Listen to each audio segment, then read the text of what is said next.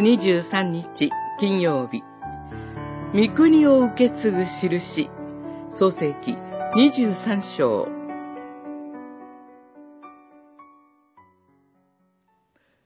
その後、アブラハムはカナン地方のヘブロンにあるマムレの前のマクペラの畑のホラ穴に妻のサラを葬った。その畑とそこのホラ穴は、こうしてヘトの人々からアブラハムが買い取り、墓地として所有することになった。二十三章、十九節、二十節。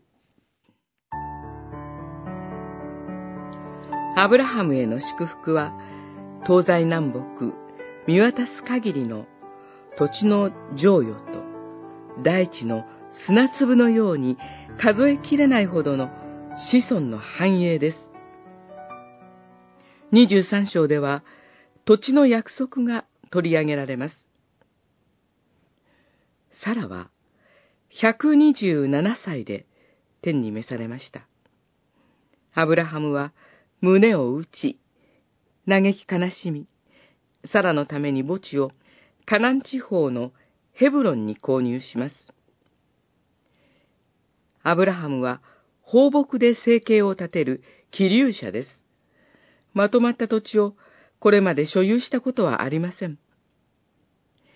サラの墓地がアブラハムが所有する唯一の土地です。カナンの土地が与えられる約束の成就は、創世記で完結せず、出エジプト記を経て、義明まで待たねばなりません。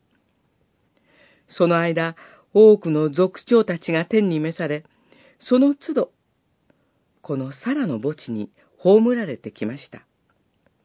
旧約の民にとっての墓地は、約束の土地が与えられる印として用いられてきました。